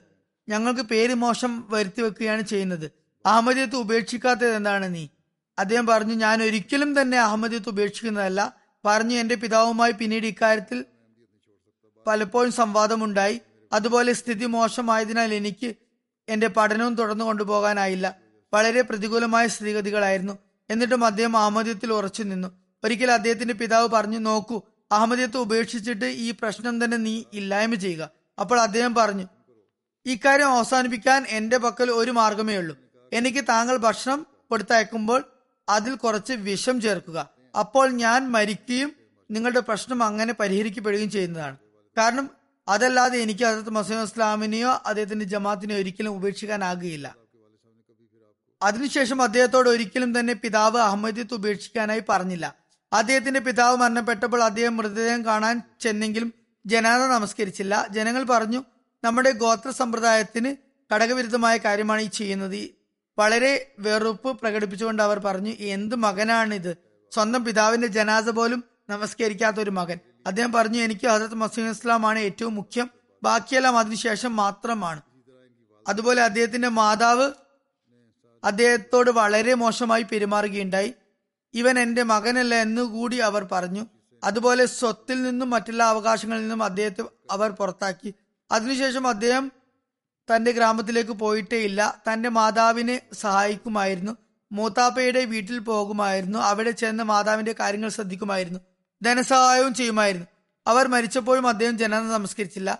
അതുപോലെ അദ്ദേഹം തന്റെ ഒരു ഇളയ സഹോദരനെയും അഹമ്മദീയത്തിലേക്ക് പ്രവേശിപ്പിച്ചു. അദ്ദേഹം ആ ജനാദ നമസ്കരിച്ചിരുന്നില്ല. അപ്പോഴും ജനങ്ങൾ അവരെ പഴി പറഞ്ഞു. എന്തു മക്കളാണ് ഇവർ? അവർ അതിന് മറുപടി പറഞ്ഞത് ജമാഅത്തിന്റെ അന്തസ്സാണ് ഞങ്ങൾക്ക് മുഖ്യം. ഇവർ ഹസരത്ത് മുസ്ലിം ഇസ്ലാമിനെ ചീത്ത പറയുന്നവരാണ്. അതുകൊണ്ട് ഇവരുടെ ജനാദ നമസ്കരിക്കാൻ ഞങ്ങൾക്ക് ആവില്ല. അവർ അസാധാരണമായ നിലയിൽ ജമാഅത്തിനെ കുറിച്ച് അഭിമാനം പ്രകടിപ്പിക്കുകയുണ്ടായി. ഇരുപത്തി ഏഴ് വർഷം ഇദ്ദേഹം പട്ടാളത്തിൽ സേവനം അനുഷ്ഠിച്ചു. ഡോക്ടർ ആയിരുന്ന ഇദ്ദേഹം ലഫ്റ്റനന്റ് കേണലായി ആണ് വിരമിച്ചത്. അദ്ദേഹത്തിന് വിരമിച്ചതിനു ശേഷം സർക്കാർ പ്രസിഡന്റിന്റെ വിശിഷ്ട മെഡൽ നൽകി ആദരിക്കുകയുണ്ടായി. അതിനുശേഷം ഇദ്ദേഹം നസീർ ടീച്ചിങ് ഹോസ്പിറ്റൽ പെഷാവറിൽ അസിസ്റ്റന്റ് പ്രൊഫസറായും സേവനമനുഷ്ഠിച്ചു. അതുപോലെ ഇദ്ദേഹം സൈക്കോളജി വിഭാഗത്തിലെ വകുപ്പ് മേധാവിയായും സേവനമനുഷ്ഠിക്കുകയുണ്ടായി. മുപ്പത്തിരണ്ട് വയസ്സ് പ്രായമുള്ളപ്പോൾ അദ്ദേഹത്തെ ഹസരത് ഖലീഫുൽ മസീർ റാബി റഹമുല്ല സർഹദിന്റെയും ജില്ലാ പിഷാവറിന്റെയും പിഷാവർ ജമാഅത്തിന്റെയും അമീറായി നിശ്ചയിച്ചു. ആയിരത്തി തൊള്ളായിരത്തി എൺപത്തി അഞ്ചിൽ ഇദ്ദേഹം വഖഫ് ജദീദിന്റെ ബോർഡ് ഓഫ് ഡയറക്ടേഴ്സിൽ നിയമിക്കുകയുണ്ടായി. ജീവിതാവസാനം വരെ അദ്ദേഹം ആ പദവി തന്നെ അലങ്കരിച്ചു. വഖഫ് ജദീദിന്റെ ബോർഡ് ഓഫ് ഡയറക്ടേഴ്സിന്റെ മെമ്പറായി തന്നെ അദ്ദേഹം ജീവിതാന്ത്യം വരെ തുടർന്നു. അതുപോലെ ഫസ്ലെ ഉമർ ഫൗണ്ടേഷന്റെ അതുപോലെ താഹിർ ഫൗണ്ടേഷന്റെ അതുപോലെ സ്റ്റാൻഡിംഗ് ഷൂറയുടെ ഒക്കെ അംഗവുമായിരുന്നു അദ്ദേഹം. ഇദ്ദേഹത്തിന്റെ ഇളയ സഹോദരനായ കേണൽ അയ്യൂബ് സാഹിബിനെ കുറിച്ചാണ് ഞാൻ ഇവിടെ സൂചിപ്പിച്ചത്. അദ്ദേഹമാണ് അഹമ്മദിയത്ത് സ്വീകരിച്ചിരുന്നത്. ഷംസുദ്ദീൻ ഖാൻ സാഹിബ് അമീർ ഓഫ് സ്റ്റേറ്റ് സർഹദിന്റെ പുത്രിയെയാണ് മർഹൂം വിവാഹം ചെയ്തത്. സന്തപ്ത കുടുംബത്തിൽ ഒരു മകനും മൂന്ന് പെൺമക്കളുമാണുള്ളത്. ഭാര്യയ്ക്ക് പുറമെ ഒരു മകനും മൂന്ന് പെൺമക്കളുമാണ്. മകൻ വഖഫനവാണ്. ഇപ്പോൾ ഹ്യൂമാനിറ്റി ഫസ്റ്റിന്റെ കീഴിൽ അദ്ദേഹം തൻസാനിയയിൽ സേവനമനുഷ്ഠിച്ചു വരികയാണ്. അദ്ദേഹം എഴുതുന്നു ഡോക്ടർ മുഹമ്മദ് അലി ഖാൻ സാഹിബിന്റെത് സത്യസന്ധത വിശ്വസ്തത നിസ്വാർത്ഥത നിർവ്യാജത തുടങ്ങിയ കാര്യത്തിൽ വളരെ അനുപമ വ്യക്തിത്വമുള്ള വ്യക്തിയായിരുന്നു. ഒരിക്കലും തന്നെ സമ്പത്ത് ഭൗതിക ചെലവ് കാര്യങ്ങൾ ലൗകിക ആസ്തികൾ എന്നിവയെക്കുറിച്ച് അദ്ദേഹം സംസാരിച്ചിരുന്നില്ല. അദ്ദേഹത്തിന്റെ എല്ലാ മക്കളും ഇതേ കാര്യം തന്നെ എഴുതിയിട്ടുണ്ട്. അദ്ദേഹം എപ്പോഴും അത്യധികം തൃപ്തിയോടും സന്തോഷത്തോടെയും ജീവിതം ചെലവഴിച്ചിരുന്നു. അദ്ദേഹം വളരെ പ്രതികൂല സാഹചര്യമായിട്ടും അത്യന്തം സ്നേഹത്തോടും ദൈവസഹായത്തിൽ ശുഭാപ്തി വിശ്വാസത്തോടും കൂടി പിഷാവർ ജമാത്തിനെ മുന്നോട്ട് നയിക്കുകയുണ്ടായി. പിഷാവറിലുള്ളവർ അദ്ദേഹത്തിന്റെ നിര്യാണത്തിൽ അതീവ ദുഃഖിതരായിരുന്നു. അദ്ദേഹത്തിന് ഖിലാഫത്തുമായി സുദൃഢമായ ബന്ധമായിരുന്നു. അദ്ദേഹത്തിന്റെ അനുസരണശീലവും മാതൃകാപരമായിരുന്നു.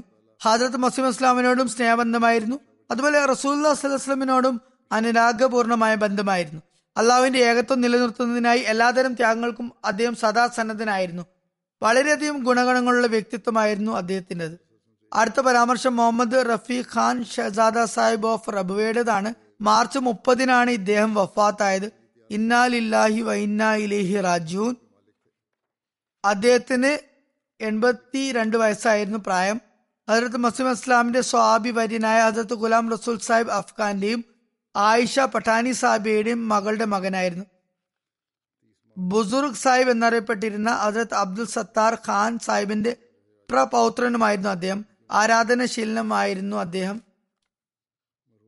യുവത്വം മുതൽക്കേ താജുദ് ശീലിച്ച വ്യക്തിയായിരുന്നു. ദീനിന്റെ അഭിമാനം ഉയർത്തിപ്പിടിച്ച വ്യക്തിയായിരുന്നു. വളരെ ആവേശവാനായിരുന്നു. വളരെ ശുദ്ധപ്രകൃതനായിരുന്നു. അവസാന രോഗാവസ്ഥയിലും ഹോസ്പിറ്റലിൽ ശ്വാസസംബന്ധമായ ബുദ്ധിമുട്ടുണ്ടായിരുന്നിട്ട് കൂടി ഉയർന്ന ശബ്ദത്തിൽ തന്നെ അദ്ദേഹം പരിശുദ്ധ ഖുറാൻ പാരായണം ചെയ്യുമായിരുന്നു. ഇദ്ദേഹം അബുദാബിയിൽ എയർഫോഴ്സിൽ നിയമിതനാകുകയുണ്ടായി. അവിടെ അബുദാബിയിലേക്ക് കുറച്ചു കഴിഞ്ഞപ്പോൾ പോയി. എയർഫോഴ്സിലെ അസംബ്ലിയിൽ വെച്ച് ഒരു മൗലവി ഇപ്രകാരം പറഞ്ഞു കാദ്യാനികൾ വധശിക്ഷയ്ക്ക് അർഹരാണ്. അതുകൊണ്ട് അദ്ദേഹം അത് കേട്ടപ്പോൾ അദ്ദേഹം ധൈര്യപൂർവം എഴുന്നേറ്റ് നിന്നുകൊണ്ട് ഉറക്കെ പറഞ്ഞു ഞാനും അഹമ്മദിയാണ്. എന്നെയും വധിച്ചുകൊള്ളുക. തുടർന്ന് അദ്ദേഹം അവിടെ നിന്നും രാജിവെച്ച് ഒഴിഞ്ഞു. പാകിസ്ഥാനിൽ വന്നുകൊണ്ട് പിന്നീട് അദ്ദേഹം സ്വന്തമായ ഒരു മെഡിക്കൽ സ്റ്റോർ തുറന്നു. ആ സമയത്ത് ദാറുർ അഹമ്മദ് ഈസ്റ്റ് രാജകീയിലെ സദർ മൊഹല്ലിയുമായി അദ്ദേഹം സേവനമനുഷ്ഠിച്ചു അതുപോലെ എം ടി ഐയിലെ പഷ്തു മുദാക്കറ എന്ന പരിപാടി ഏറെക്കുറെ അമ്പത് എപ്പിസോഡുകളിൽ അദ്ദേഹം പങ്കെടുത്തു. മൊഹല്ലയിലെ എല്ലാ വ്യക്തികളുമായും വാത്സല്യത്തോടും പിതൃതുല്യമായും ഉള്ള പെരുമാറ്റമായിരുന്നു അദ്ദേഹത്തിന്റെത്. നിശബ്ദമായി ജനങ്ങൾക്ക് സാമ്പത്തിക സഹായം നൽകുമായിരുന്നു അദ്ദേഹം. മൂസയായിരുന്നു അദ്ദേഹം സംതൃപ്ത കുടുംബത്തിൽ രണ്ട് ആൺമക്കളും നാല് പെൺമക്കളും ഉണ്ട്. അടുത്തതായി വിവരിക്കുന്നത് അയാസ് യൂനസ് സാഹിബ് ഓഫ് ആസ്ട്രേലിയയെ കുറിച്ചാണ് അദ്ദേഹം മാർച്ച് ഇരുപത്തിനാലിന് ആസ്ട്രേലിയയിലെ ഈസ്റ്റ് ന്യൂ സൗത്ത് വെയിൽസിലുണ്ടായ വെള്ളപ്പൊക്കത്തിൽ മുങ്ങി മരിക്കുകയാണ് ഉണ്ടായത് ഇന്നാലില്ലായി വൈനയിലെ രാജീവൻ വളരെയധികം സേവന തൽപരനായിരുന്നു അദ്ദേഹം.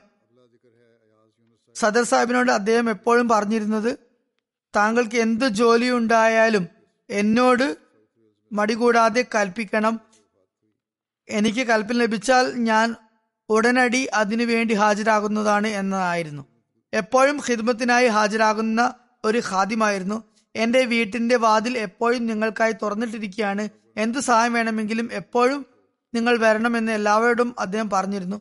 എല്ലാവരെയും സഹായിക്കാനായി സ്വയം മുന്നോട്ട് വരുന്ന വ്യക്തിയായിരുന്നു അദ്ദേഹം. അദ്ദേഹം യുവാവായിരുന്നു അവിവാഹിതനായിരുന്നു. അദ്ദേഹം വഫാത്തായപ്പോൾ അവിടെയുമുള്ള ഭരണകൂടം അദ്ദേഹത്തിന്റെ ജനാസയിൽ പങ്കെടുക്കാനായി അദ്ദേഹത്തിന്റെ മാതാപിതാക്കൾക്ക് പാകിസ്ഥാനിൽ നിന്നും വരാനുള്ള വിസയും നൽകി. ഭരണകൂടത്തിന്റെ പ്രതിനിധികളും കബറടക്കത്തിന് ഹാജരായിരുന്നു. അടുത്തതായി വിവരിക്കുന്നത് മിയ കുർബാൻ ഹുസൈൻ സാഹിബിന്റെ മകൻ അതുപോലെ വക്കാലത്ത് മാൽ സാലിസ് റബയുടെ മുൻ ഓഫീസ് ജീവനക്കാരനുമായ മിയ താഹിർ അഹമ്മദ് സാഹിബിനെ കുറിച്ചാണ്. ഇവിടെ ഇസ്ലാമാബാദിലെ പ്രൊജക്ട് എഞ്ചിനീയറായ ഇദ്രീസ് അഹമ്മദ് സാഹിബിന്റെ പിതാവാണ് അദ്ദേഹം. അറുപത്തിയേഴാമത്തെ വയസ്സിലാണ് അദ്ദേഹം വഫാത്തായത്. ഇന്നാലില്ലാഹി വൈനാലി രാജുഹുൻ പ്രാദേശിക ജമാഅത്തിൽ സെക്രട്ടറി തർബിയത്തായിരുന്നു അദ്ദേഹം. അതുപോലെ നായബ് സദർ ജയി അൻസാറുള്ള എന്നീ നിലയിലും അദ്ദേഹം സേവനം അനുഷ്ഠിച്ചിട്ടുണ്ട്. താജിദ് ശീലമുള്ള വ്യക്തിയും അതുപോലെ നഫലുകൾ അനുഷ്ഠിക്കുന്നവനും പരിശുദ്ധ ഖുറാൻ സ്ഥിരമായി പാരായണം ചെയ്യുന്ന വ്യക്തിയുമായിരുന്നു. മൂസിയായിരുന്നു. സന്തപ്ത കുടുംബത്തിൽ ഭാര്യയെ കൂടാതെ രണ്ട് പെൺമ പെൺകുട്ടികളും മൂന്ന് ആൺകുട്ടികളുമാണുള്ളത്. അടുത്ത വിവരണം Rafiq Aftab Sahib of U K കുറിച്ചാണ്. ഫാറൂഖ് അഫ്താബ് സാഹിബിന്റെ പിതാവാണ് ഇദ്ദേഹം. അദ്ദേഹം ഏപ്രിൽ മാസത്തിലാണ് വഫാത്തായത്. അറുപത്തിമൂന്ന് വയസ്സായിരുന്നു പ്രായം. ഇന്നാലില്ലായി വൈനാലി രാജീവൻ ഫാറൂഖ് സാഹിബ് എഴുതുന്നു എന്റെ പിതാവ് അനവധി ഗുണങ്ങൾക്ക് ഉടമയായിരുന്നു. വളരെ വിനയാനിധ്വനായിരുന്നു മാന്യപ്രകൃതനും എല്ലാവരുമായി ഇടപഴകുന്ന നല്ല സോഷ്യലായ വ്യക്തിയുമായിരുന്നു. വളരെ സന്തോഷപ്രകൃതനായിരുന്നു വളരെ ആദരണീയ വ്യക്തിത്വമായിരുന്നു അദ്ദേഹത്തിന്റെത്. ജനങ്ങളെ ആദരിക്കുന്ന വ്യക്തിയും കൂടിയായിരുന്നു. അതുപോലെ അതിഥി സൽക്കാര പ്രിയനായിരുന്നു. ഒരുപാട് പേർ ഞങ്ങളോട് ഫോൺ വിളിച്ചുകൊണ്ട് ഇദ്ദേഹത്തിന്റെ ഈ ഗുണഗണങ്ങളെ സാക്ഷ്യപ്പെടുത്തിയിട്ടുമുണ്ട്. വളരെ ആത്മാർത്ഥനും അർപ്പണബോധമുള്ളവനുമായിരുന്നു ഖിലാഫത്തുമായി ഒട്ടിച്ചേർന്ന് നിൽക്കാനായി മക്കളെയും എപ്പോഴും ഉപദേശിക്കുമായിരുന്നു. തൽഫലമായാണ് ഇപ്പോൾ മക്കൾ ജമാഅത്തിനെ സേവിക്കുന്നത്. അടുത്ത ജനാസ Serena Akhtar Sahiba wife of Mirza Naseer Ahmad Sahib ചെട്ടി മസി ടീച്ചർ ജാമിയ അഹമ്മദിയ യു കെയുടേതാണ് കഴിഞ്ഞ മാസമാണ് ഇവർ വഫാത്തായത്. ഇന്നാലില്ലായി വൈനാലി രാജുൻ ഇവരും ഒരു സഹാബി സന്താന പരമ്പരയിലുള്ള സ്ത്രീയാണ്. വളരെ ക്ഷമാശീലയും കൃതജ്ഞയും അതുപോലെ മാതാപിതാക്കളെയും ഭർത്തൃമാതാപിതാക്കളെയും യഥാർത്ഥം സേവിച്ച സ്ത്രീയുമായിരുന്നു. ഒരു വഖഫ് ഭാര്യ എന്ന നിലയിൽ വളരെ വിശ്വസ്തയോടും മിതവ്യയത്തോടും കൂടി ജീവിതം നയിച്ചിരുന്നു. ഗാനയിൽ താമസിച്ചിരുന്നപ്പോൾ സാമ്പത്തികാവസ്ഥ വളരെ മോശമായിരുന്നിട്ട് കൂടി വളരെ ക്ഷമയോടുകൂടിയും നന്ദിഭാവത്തോടു കൂടിയും മക്കളുമൊത്ത് അവർ കഴിച്ചുകൂടി. ഒരിക്കലും തന്നെ പരാതിപ്പെട്ടിരുന്നില്ല. മർഹൂമ മൂസിയായിരുന്നു. എം ടി എയിൽ സേവനമനുഷ്ഠിക്കുന്ന വഖഫ് ജിന്ദിയായ മിർസ തൗക്കീർ അഹമ്മദ് സാഹിബ് അവരുടെ മകനാണ്. അടുത്ത ജനാസ അത് ഹാഫിസ് മുഹമ്മദ് ഇക്രാം സാഹിബിന്റേതാണ്. ഈ മാസം തന്നെ താഹിർ ഹാർട്ട് ഇൻസ്റ്റിറ്റ്യൂട്ടിൽ വെച്ചാണ് എൺപതാമത്തെ വയസ്സിൽ അദ്ദേഹം നിര്യാതനായത്. ഇന്നാലില്ലായി വൈനാലി രാജു ഹജരത്ത് ഖലീഫത്തുൽ മസി അവൽ റലാഹു മുഖേനയാണ് അദ്ദേഹത്തിന്റെ കുടുംബത്തിൽ ആദ്യമായി അഹമ്മദിയത്ത് വന്നത്. അതിനുശേഷം അദ്ദേഹത്തിന്റെ പിതാമഹൻ കത്തെഴുതിക്കൊണ്ട് ഹസത്ത് മസീം ഇസ്ലാമിന്റെ കാലത്ത് ബയ്യത്ത് ചെയ്യുകയുണ്ടായി. അദ്ദേഹം നേരിട്ട് മസീം ഇസ്ലാമിന്റെ കരങ്ങളാൽ ബയ്യത്ത് ചെയ്തിട്ടുണ്ടായിരുന്നില്ല. അദ്ദേഹത്തിന്റെ ഒരു പൗത്രൻ അബ്ദുൽ ഖബീർ റിസ്വാൻ ഇവിടെ പി എസ് ഓഫീസ് യു കെയിൽ സേവനമനുഷ്ഠിക്കുന്നുണ്ട്. അദ്ദേഹവും ജമാത്തിനെ സേവിക്കാനായി സ്വയം സമർപ്പിച്ച വ്യക്തിയാണ്. വഖഫ് ചെയ്ത് വന്ന ആളാണ്. വഖഫ് സാക്ഷ്യപ്പെടുത്താനായി അദ്ദേഹം അന്നത്തെ ഫൈസലാബാദ് ജില്ലാ അമീറായ മുഹമ്മദ് അഹമ്മദ് മസർ സാഹിബിന്റെ അടുക്കൽ ചെന്നു. അദ്ദേഹം പറഞ്ഞു താങ്കൾക്ക് ദീനിനെ സേവിക്കുകയല്ലേ വേണ്ടത്? ഇവിടെ എന്റെ അടുത്ത് നിന്ന് താങ്കൾക്ക് ദീനിനെ സേവിക്കാവുന്നതാണ്. ഫൈസലാബാദ് ജമാഅത്തിലെ സേവനക്കാരനായി അദ്ദേഹം ജീവിതകാലം മുഴുവൻ ചെലവഴിച്ചു. എപ്പോഴും ദീനിനെ അദ്ദേഹം ദുനിയവിനേക്കാൾ മുന്തിച്ചു. മൂസിയായിരുന്നു തന്റെ ജീവിത കാലയളവിൽ സ്വത്തിനുമേലുള്ള വസിയത്ത് ഓഹരിയും അദ്ദേഹം സ്വയം നൽകുകയുണ്ടായി. താജിദ് ഒരു വീഴ്ചയും കൂടാതെ പതിവായി നമസ്കരിക്കുന്ന വ്യക്തിയായിരുന്നു. ഫൈസലാബാദിലെ ഒരുപാട് കുട്ടികൾക്ക് അദ്ദേഹം വിശുദ്ധ ഖുർആൻ പഠിപ്പിച്ചു കൊടുത്തു. അതുപോലെ അവരെ കൊണ്ട് ഖുർആൻ മനഃപ്പാടമാക്കിപ്പിക്കുകയും ചെയ്തു. അദ്ദേഹം തന്റെ ഇളയ മകനെ കൊണ്ടും ഖുർആൻ ഹിഫ്ല് ചെയ്യിപ്പിക്കുകയുണ്ടായി. ചൗധരി നൂർ അഹമ്മദ് നാസർ സാഹിബിനെ കുറിച്ചാണ് അടുത്തതായി അനുസ്മരിക്കാനുള്ളത്. എൺപത്തിരണ്ടാമത്തെ വയസ്സിലാണ് അദ്ദേഹം കഴിഞ്ഞ ദിവസം വഫാത്തായത്. ഇദ്ദേഹം ചൗധരി മുഹമ്മദ് അബ്ദുള്ള സാഹിബ് ദർവേഷ് കാദ്യാനിന്റെ ഏറ്റവും മൂത്ത മകനാണ്.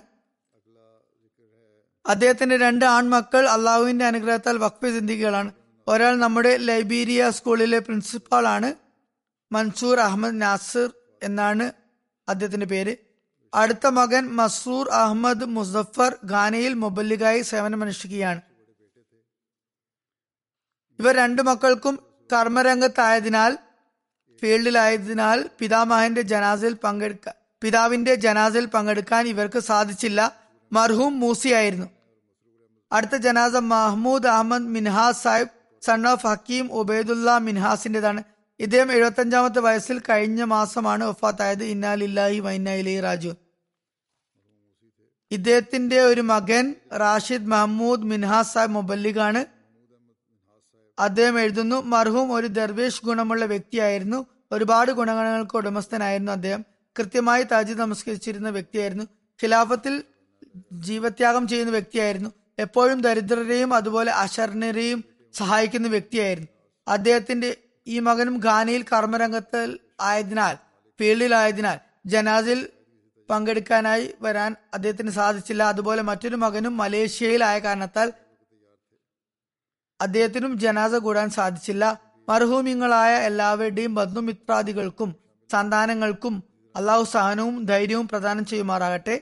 ഇവരുടെ എല്ലാവരുടെയും പദവികൾ അള്ളാഹു ഉയർത്തും ആറട്ടെ.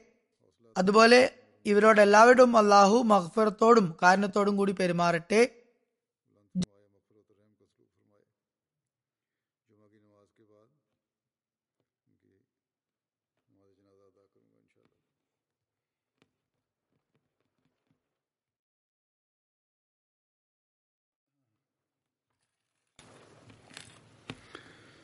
الحمد لله الحمد لله نحمده ونستعينه ونستغفره ونؤمن به ونتوكل عليه ونعوذ بالله من شرور أنفسنا ومن سيئات أعمالنا.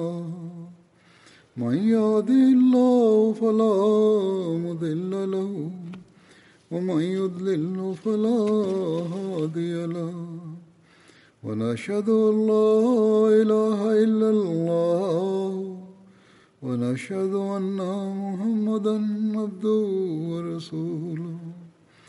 عباد الله رحمكم الله. إن الله يأمر بالعدل والإحسان وإيتاء ذي القربى. وينهى عن الفحشاء والمنكر والبغي يعظكم لعلكم تذكرون اذكروا الله يذكركم وادعوه يستجب لكم ولذكر الله أكبر